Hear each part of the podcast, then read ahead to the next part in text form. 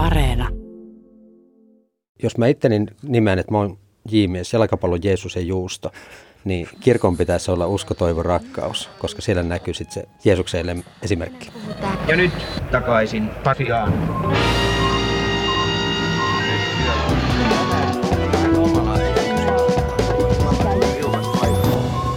Tervehdystä tämänpäiväisestä. Tämä on takaisin Pasila ja mä oon Marjukka Mattila. Mun nimeni on Toivo Haimi. Tilaa meidät hei sieltä, mistä ikinä podcasteja kuunteletkaan, ja meitähän voi kuunnella tiistaisin ja torstaisin joka viikko. Kuten ehkä nokkelimmat, pokkelimmat ja huomaakin, niin mun ääni kuulostaa pikkasen erilaiselta. Se on kuule sen takia, että mä otin pikku varatoimenpiteen ja jäin kotiin, koska kurkkua vähän kutittaa. Toivotaan, että tämä menisi ihan tällä, etten, etten joudu mihinkään pidempään karanteeniin. Mutta uskon, tämä on pikku kutitus vaan. Ja show must go on, eli poikkeusjärjestelystä huolimatta äh, tehdään jaksoa juuri sinulle, hyvä kuulija. Tänään me snorklataan sielunhoidollisten asioiden syvässä päädyssä, koska meidän puheenaiheena on Suomen evankelis-luterilainen kirkko. No just näin.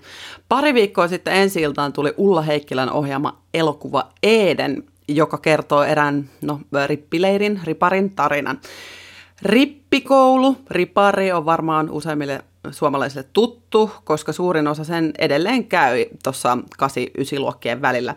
Jotkut käy sen tietty ihan uskonnollisista syistä, mutta mun käsittääkseni useimmat käy sen sitten ehkä sen takia, että ripille pääsemistä saa ne juhlat ja, ja lahjoja ja vähän raha, rahanukkaakin. Mutta toiselle se on varmasti vaan enemmänkin semmoinen tapa, että sinne mennään.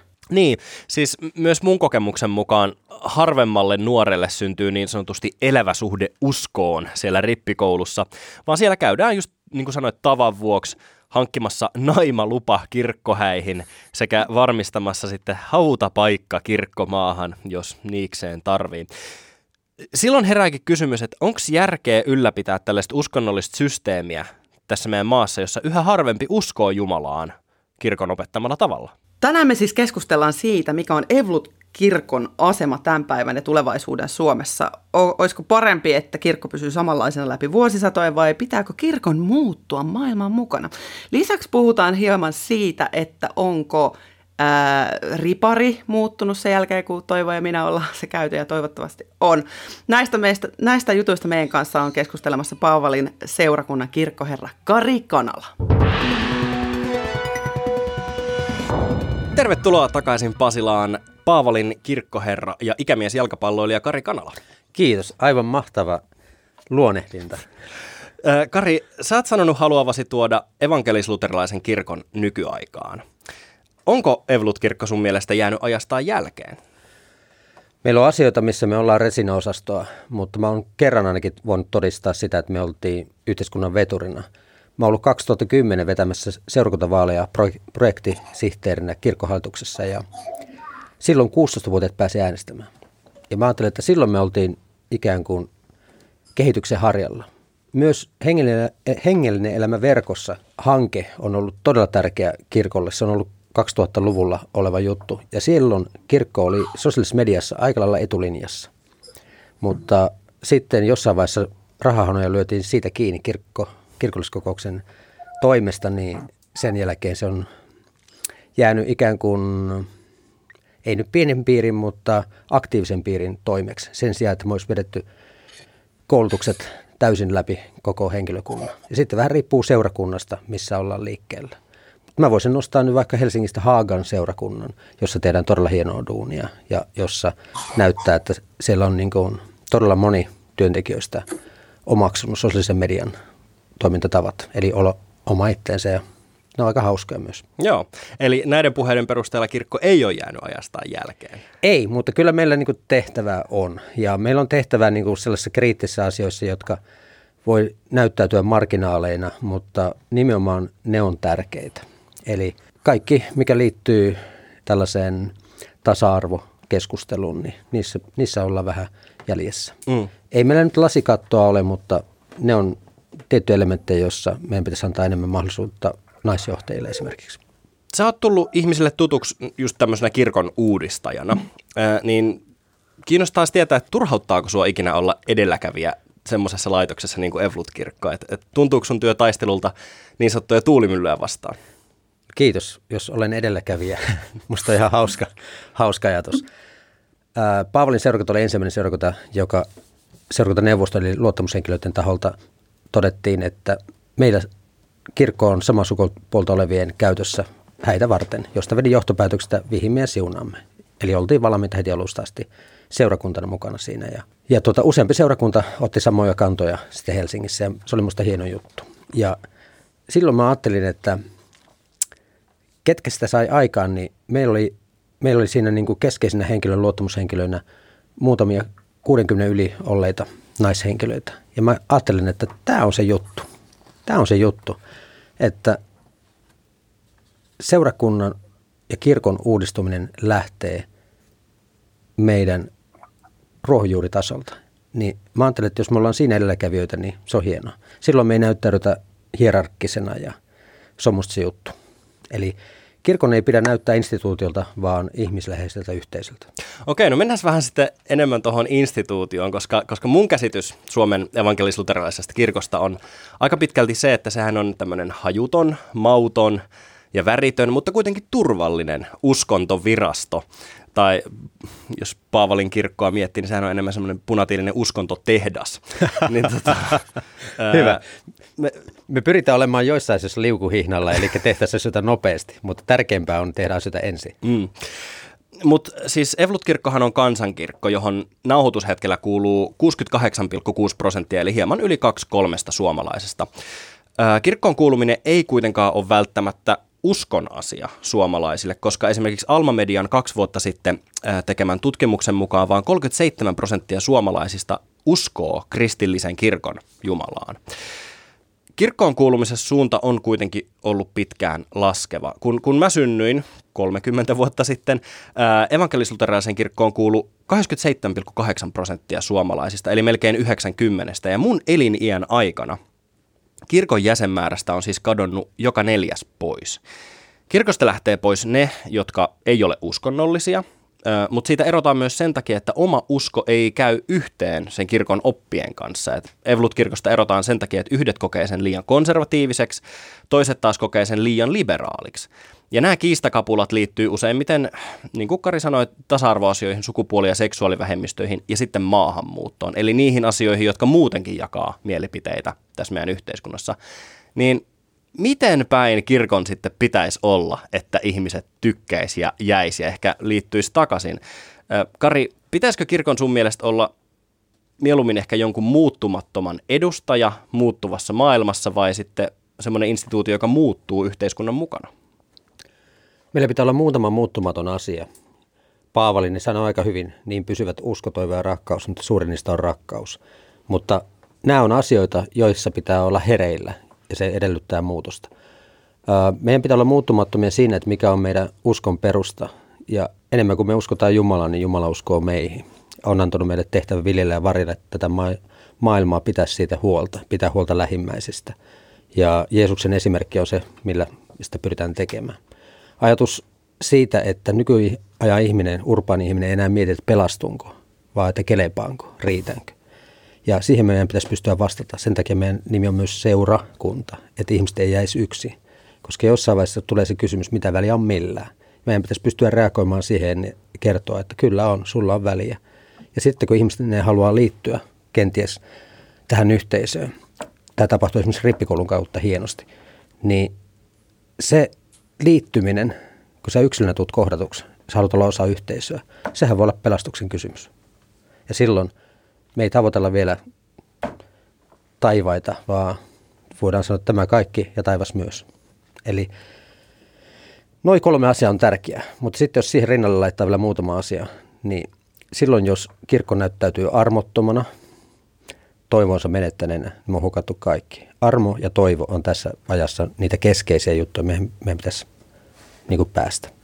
Eli jos mä itteni nimeän, että mä oon J-mies, jalkapallon Jeesus ja Juusto, niin kirkon pitäisi olla usko, toivo, rakkaus, koska siellä näkyy sitten se Jeesuksen esimerkki.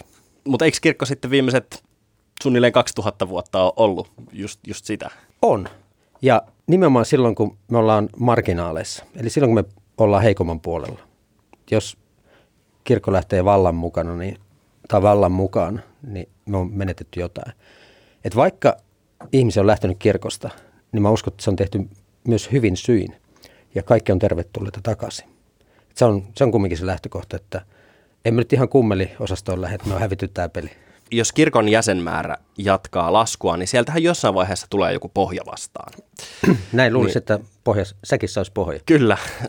uskotko Kari, että, että, että kirkko kuihtuu jonkinlaiseen sukupuuttoon Suomessa vai, vai jääkö sinne jonkinlainen hardcore?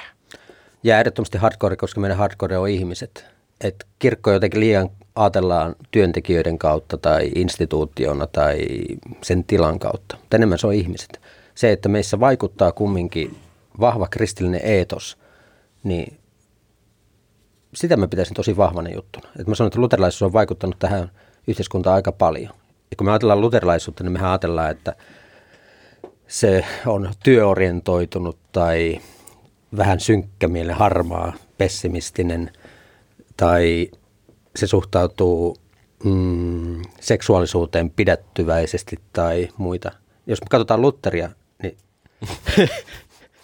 me ollaan tultu aika kauas Lutterista, jos näin on. Koska Kyllä. Luther, kaikkea muuta kuin harmaa, todella värikäs tyyppi.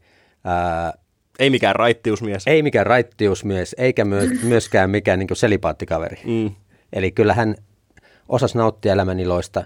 Ja siinä mielessä, jos me ajatellaan luterilaisuutta ilottomana juttuna, niin me ollaan aika väärässä ja hakoteilla. Tai sitten me on sit, tai sitten me on hävitty tämä peli. si- siinä vaiheessa me mennään sinne kummelilinjalle, että jos, jos, jos hukataan Kyllä. Lutterin estetiikka. Ja mä sanoisin, että esimerkiksi Paavalissa, missä mä oon kirkkoherrana, me on totuttu tähän. Me on pitkään oltu alle puolet on kuulunut meillä seurakuntaa. Mutta meillä on vapaaehtoisissa sellaisia, jotka ei kuulu kirkkoon, mutta on halunnut antaa oman kontribuutionsa sitä kautta. Musta se on aika hienoa. Ei me kysellä siellä, että kuulutko kirkkoon vai et. Mutta jos kirkon hardcore on ne ihmiset, niin, niin ketkä ihmiset sitten sinne kirkkoon jää, jos se pohja tulee joskus vastaan? Onko ne, ne liberaalit vai ne konservatiivit? Koska nythän vene vuotaa molemmista päistä. Niin vuotaa. Mitäs mä sanoisin, että ei kuulostaisi tolkun ihmiseltä?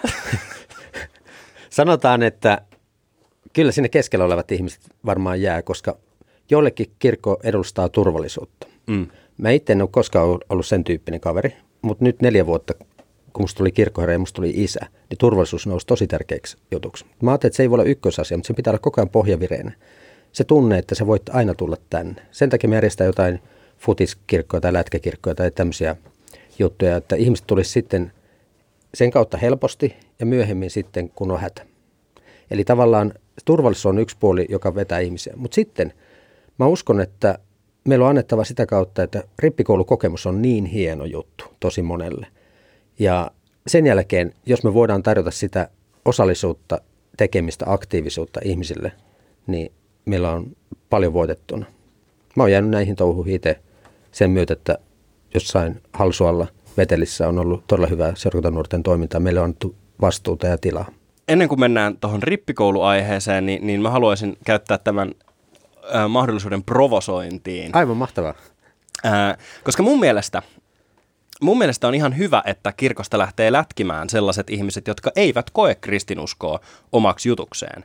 Ja mun mielestä on vähän nurinkurista, että samaan aikaan kun meillä Suomessa uskontoa on pidetty yksityisasiana, niin samalla suurin osa suomalaisista on kuulunut kirkkoon. Että se on, se on niin kuin koko kansan juttu ja yksityisasia samaan aikaan. Ja siihen kuulutaan siihen kirkkoon niin kuin näön vuoksi, jotta saisi kirkkohäät jakautta tai hautapaikan kirkkomaasta sitten, kun se päivä koittaa se ei ole mun mielestä kauhean hyvä asia, koska kirkko ja niin kuin Kari sanoi, että seurakunta, no niin se on ensisijaisesti kuitenkin uskonnollinen yhteisö. Ja mun mielestä on terveellisempää, jos kirkossa on vaikkapa, sanotaanko 40 prosenttia väestöstä, jotka oikeasti uskoo siihen, kuin että siinä on 75 prosenttia väestöstä, jolle kirkon jäsenyys on niin kuin yhdentekevää. Et mitä mieltä Kari, oot tästä ajatuksesta? Sä ajattelet niin kuin fudiksesta tai lätkästä otetaan löysät pois. Löysät pois ja, ja tota, pull the goalie aina kun mahdollista. Joo, mä ajattelen, että kansankirkossa on se hyvä puoli, että siinä ei kysellä sitä uskoa tai uskon määrää. Et Jeesus oli aika niin kuin tarkka siitä uskoon jutusta, että sinapin siemenenkin verran riittää. Me ollaan oltu kovia vaatimaan. Ja jos me ruvetaan vaatimaan niin uskon nimissä, niin kyllä mä oon viimeinen vaatimassa siinä. Et se, on, se on yksi lähtökohta tähän. Mä en koskaan kysele ihmisten motiiveja kuulua tai olla kuulumatta. Jos ihminen haluaa kertoa, niin se, se on aina tosi hyvä juttu se. Sitten mä mietin, että onko paljon semmoista henkisyyttä olemassa, johon me ei osaa oikein vastata. Kyllähän on rististä meditaatiota, rististä joogaa ja kaikkea tällaista, ja ollaan mukana myös niissäkin. Mutta että onko, onko sinne jotain sellaista, johon me ei ole osattu löytää tietämme? Eli käytetäänkö me kaikki aisteja, niin kuin asian ilmasin. Hmm. Se on yksi puoli. Mutta mä itse ajattelen, että tämä on vapaa maa, ja jos haluaa kuulua, mä olen siitä todella iloinen. Jos hyvistä syistä lähtee, mä olen siitäkin iloinen, koska silloin ne on ollut niin hyviä syitä. Mutta jos lähtee ikään kuin sen takia, että saa tekosyyn jostain asiasta, niin pitäisi ottaa enemmän asioista selvää. Tämä liittyy esimerkiksi niihin kulmiin, kun oli se kuuluisa homoilta mm. 13.10.2010. Olin sinä iltana katsomassa tota, Suomen maajoukkojen matsia ja ajattelin, että samaan aikaan homoilta, että saa nähdä mitä huomenna on. Ja sitten huomasin, mitä huomenna on. Joo. Ja se oli minusta niin kuin reality check myös meille kirkolle, koska me pidetään asioita liian itsestäänselvinä. Sen jälkeen ei ole pidetty. Kari, sä puhuit äsken riparista sellaisena kokemuksena, josta mäkin haluaisin nyt sulle puhua. 7. elokuuta sai ensi Eden, eli leffa, joka kertoo erään rippileirin tarinan.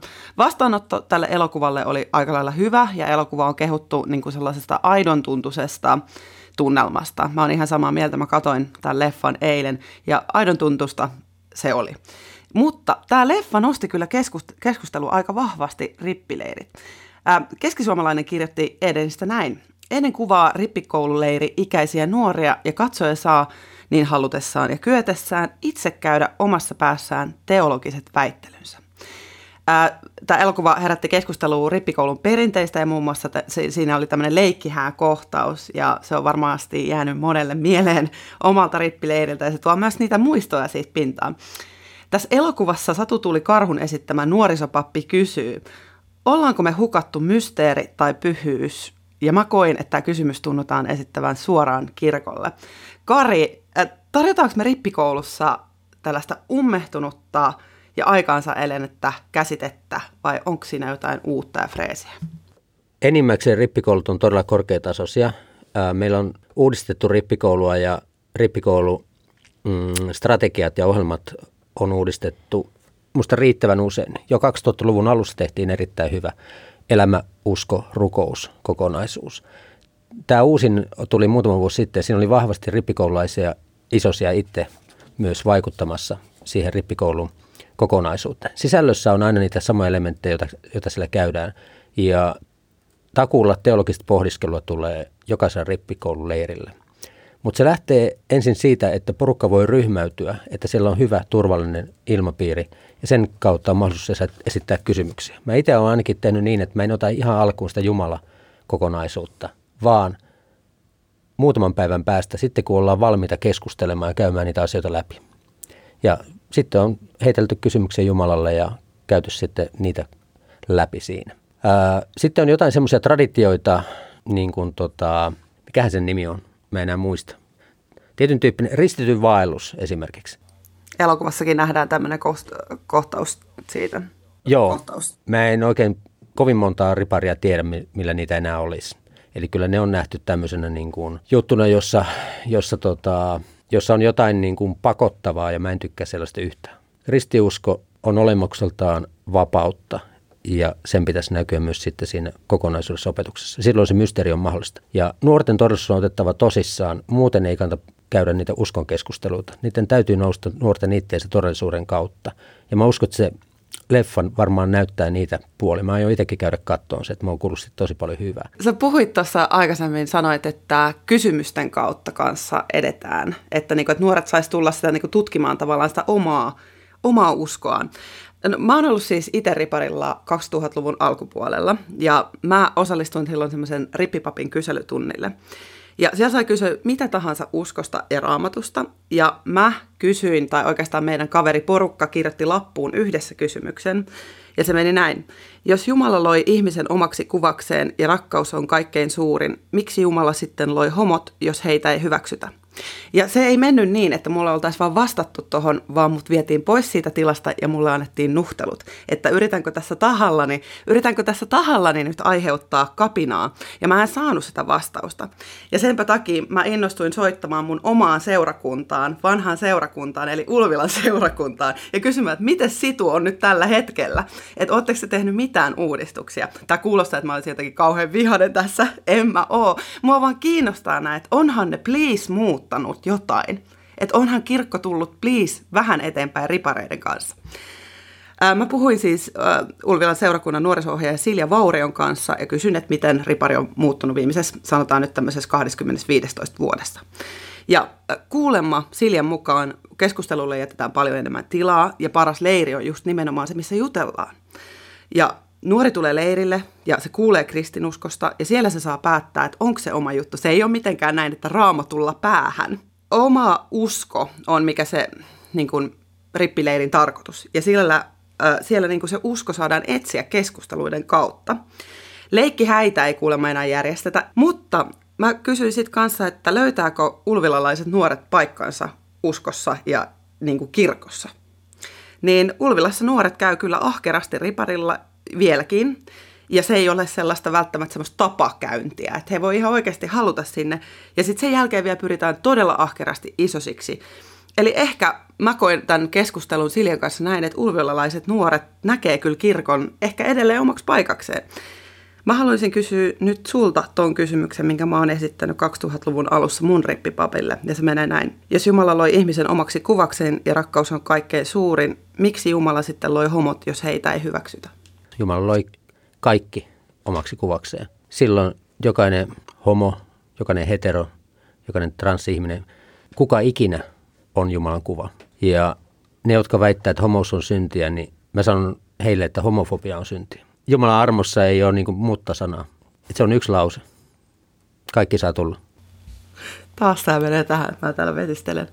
Huh, tämä oli kauniisti sanottu. Ja mä veikkaan, että 2000-luvun alun lapset olisi myös halunnut kuulla tämä. Ja toivottavasti rippileirit avaa tuota tietä just sille keskustelulle. Ja että jos tuo keskustelun suunta on muuttunut 20 vuoden aikana tuohon, niin mä toivon, että se myös pysyy tuollaisena ja parantaa myös keskustelukulttuuria. Joo, ja silloin meidän pitää kuunnella ja tukeutua nuoriin itseensä. Isosten merkitys on äärimmäisen merkittävä.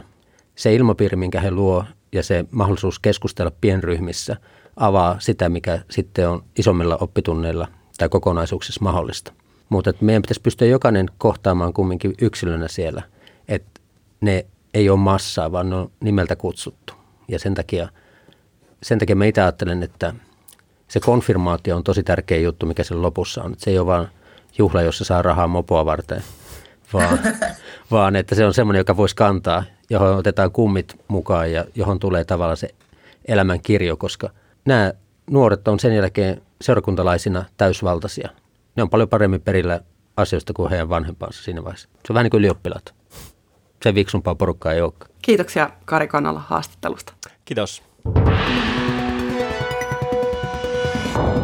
Suomessa on jo vuosia puhuttu siitä, että valtiokirkon jäsenmäärä laskee laskemista. Ja tottahan se on, siitä ollaan nyt tässäkin jaksossa jonkun verran jo märehditty. Kirkon tilastojen perusteella tämän vuoden alussa kirkkoon kuului 68,6 prosenttia suomalaisista. On se aika iso osa vielä. Onko se sitten paljon vai vähän? Yleisesti ajateltuna se on ihan jokaisen päätettävissä. Mutta vielä 1980-luvulla yli 90 prosenttia suomalaisista kuulu kirkkoon. No entäpä se rippikoulu sitten? Sen käyvien määrä on vähän heitellyt, mutta esimerkiksi viime vuonna Riparin suoritti 77,4 prossaa koko ikäluokasta, eli melkein 50 000 nuorta. Kirkosta kerrotaan, että viime vuonna 15-vuotiaista kirkkoon kuului noin 92 prosenttia. Nuorten riparin lisäksi voi aikuiset myös käydä rippikoulun ja viime vuonna sellaiseen osallistui yli tuhat ihmistä. Eli vajaat 69 prosenttia suomalaisista kuuluu toiseen näistä valtionkirkoista, mutta ö, miten nämä kirkon jäsenet sitten jakautuu maantieteellisesti? Okei, no Helsingin Sanomat kirjoitti jo vuonna 2014, että Suomeen on muodostunut niin sanottu raamattu vyöhyke. Tällä vyöhykkeellä tarkoitettiin siis Pohjanmaalta Varsinais-Suomen tällaista ulottuvaa aluetta. Tuolla kirkon jäsenyys on siis yleisempää kuin muualla Suomessa. Niin mä rupesin tässä miettimään, että, että Suomessa se kirkkoon kuuluminen on, on monilla ihmisillä Suomessa se, se tehdasasetus, koska monet liitetään kirkkoon just vauvoina lapsikasteen kautta. Ja sitten se, että eroaa kirkosta, niin se on sitten se tietoinen päätös, että, että se on enemmän päätös olla kuulumatta kirkkoon kuin kuuluu kirkkoon. No just näin, ja siis isommissa kaupungeissa kirkkoon kuuluminen ei ole enää vuosiin ollut mikään itsestäänselvyys. Esimerkiksi Helsingissä on seurakuntia, joihin kuuluu enää alle puolet alueen asukkaista. Tätä ei pelkästään selitä se, että kaupungit on, on niin kuin maahanmuuton myötä monimuotoistuneet, vaan Kirkko- ja kaupunkilehti kirjoitti vähän aikaa sitten, että esimerkiksi Helsingin Kalliossa valtionkirkon jäsenyys on erittäin tietoinen arvovalinta. Okei, eli sitten just semmoisissa paikoissa, missä, missä, missä niin kuin kirkkoon kuuluu se vähemmistö ihmisistä, niin niissä paikoissa on sitten ihan toisinpäin, että se on se tehdasasetus olla kuulumatta kirkkoon ja, ja sitten se on se tietoinen päätös olla kirkon jäsenenä. Ja mun mielestä ehkä, niin kuin tuossa Karin kanssa puhuttiin, niin se on ehkä parempi niin. Tämän jakson ja ton Kari Kanalan kanssa käydyn keskustelun jälkeen mä itse olen entistä vahvemmin sitä mieltä, että kirkon olisi pikkuhiljaa aika lopettaa jahkailu. Mun mielestä on tyhmää, että kirkko yrittää olla jokaiselle jotakin, koska Ruger Hauerin sanoin, jokaiselle jotakin on ei mitään kellekään. Harva ihminen haluaa kuulua semmoiseen porukkaan, joka yrittää olla vanhanaikaisille vanhanaikainen ja nykyaikaisille nykyaikainen. Et se, mikä estää kirkkoa valitsemasta selkeää kantaa, lienee se, että jos kirkko ottaisi selkeästi konservatiivisen kannan, niin liberaalimmat nostaisi kytkintä, ja sitten jos kirkko ottaisi liberaalimman näkemyksen, niin sitten konservatiivit lähtis.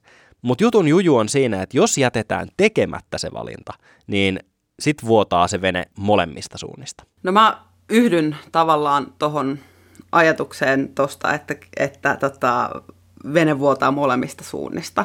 Koska onko kirkko sitten loppujen lopuksi tarkoitettu, kun, jos kirkon perusajatus on se, että kirkko on kaikille, mutta sitten toisaalta se edustaa vaan sitä keskiosaa siitä väestöstä, niin mitä sen kanssa pitää tehdä? Että lähtisikö, si- niin kun, kirkko ei voi miellyttää kaikkia, niin mitä sä teet silloin sun oman uskosi kanssa? Lähetkö sä vaan peesailee sinne muita vai valitko, valitsetko oman tien? Ja mä koen, että esimerkiksi kirkosta eroaminen voi olla paljon isompi uskon, sillä voi olla isompi uskonnollinen merkitys itselle kuin se, että siihen liittyy. Niin, mutta toisaalta sekin on valinta, että onko sitä mieltä, että kirkko on kaikille. Että äh, on ihan perusteltuja näkemyksiä vaikka siitä, että kirkko ei kuulu niille, jotka esimerkiksi ei usko raamattuun tai kirkko ei kuulu niille, jotka niin kuin, ö, ei, eivät jaa kirkon näkemyksiä. Et se, että jos ajatellaan, että kirkko kuuluu kaikille ja, ja ihmisten motiiveja ei kyseenalaisteta, että jos kuuluu kirkkoon vaan sen takia, että haluaa kirkkohäät ja, ja ehkä sen hautapaikankin joskus, niin, niin et niitäkään ihmisiä ei tuomita. Mutta sitten on niitä, mm. jotka ajattelee, että, että, että ei, että, että, että semmoiset syyt ei ole tarpeeksi hyviä kuulua kirkkoon. Niin, eli haetaanko tässä ihmisyydestä sitä, että pitää olla vahvasti jotain mieltä ja ne peesailijat itse asiassa on sieltä, mitkä pitäisi tiputtaa pois. Keskiväli ulos ja nämä ääripäät sisään. Niin, en mä, en mä usko, että siinä on kyse mistään ääripäistä tai keskivälistä, vaan siitä, että et, et mitä varten kirkko on. Ja se on semmoinen päätös, joka kirkko varmaan löytää edestään vielä meidän elinaikana. No niin, arvoisa Suomen podcasteja kuunteleva kansa. Viime viikolla me soitettiin äh, kilpailijallemme Marjukka Mattilalle tällainen uutisääni.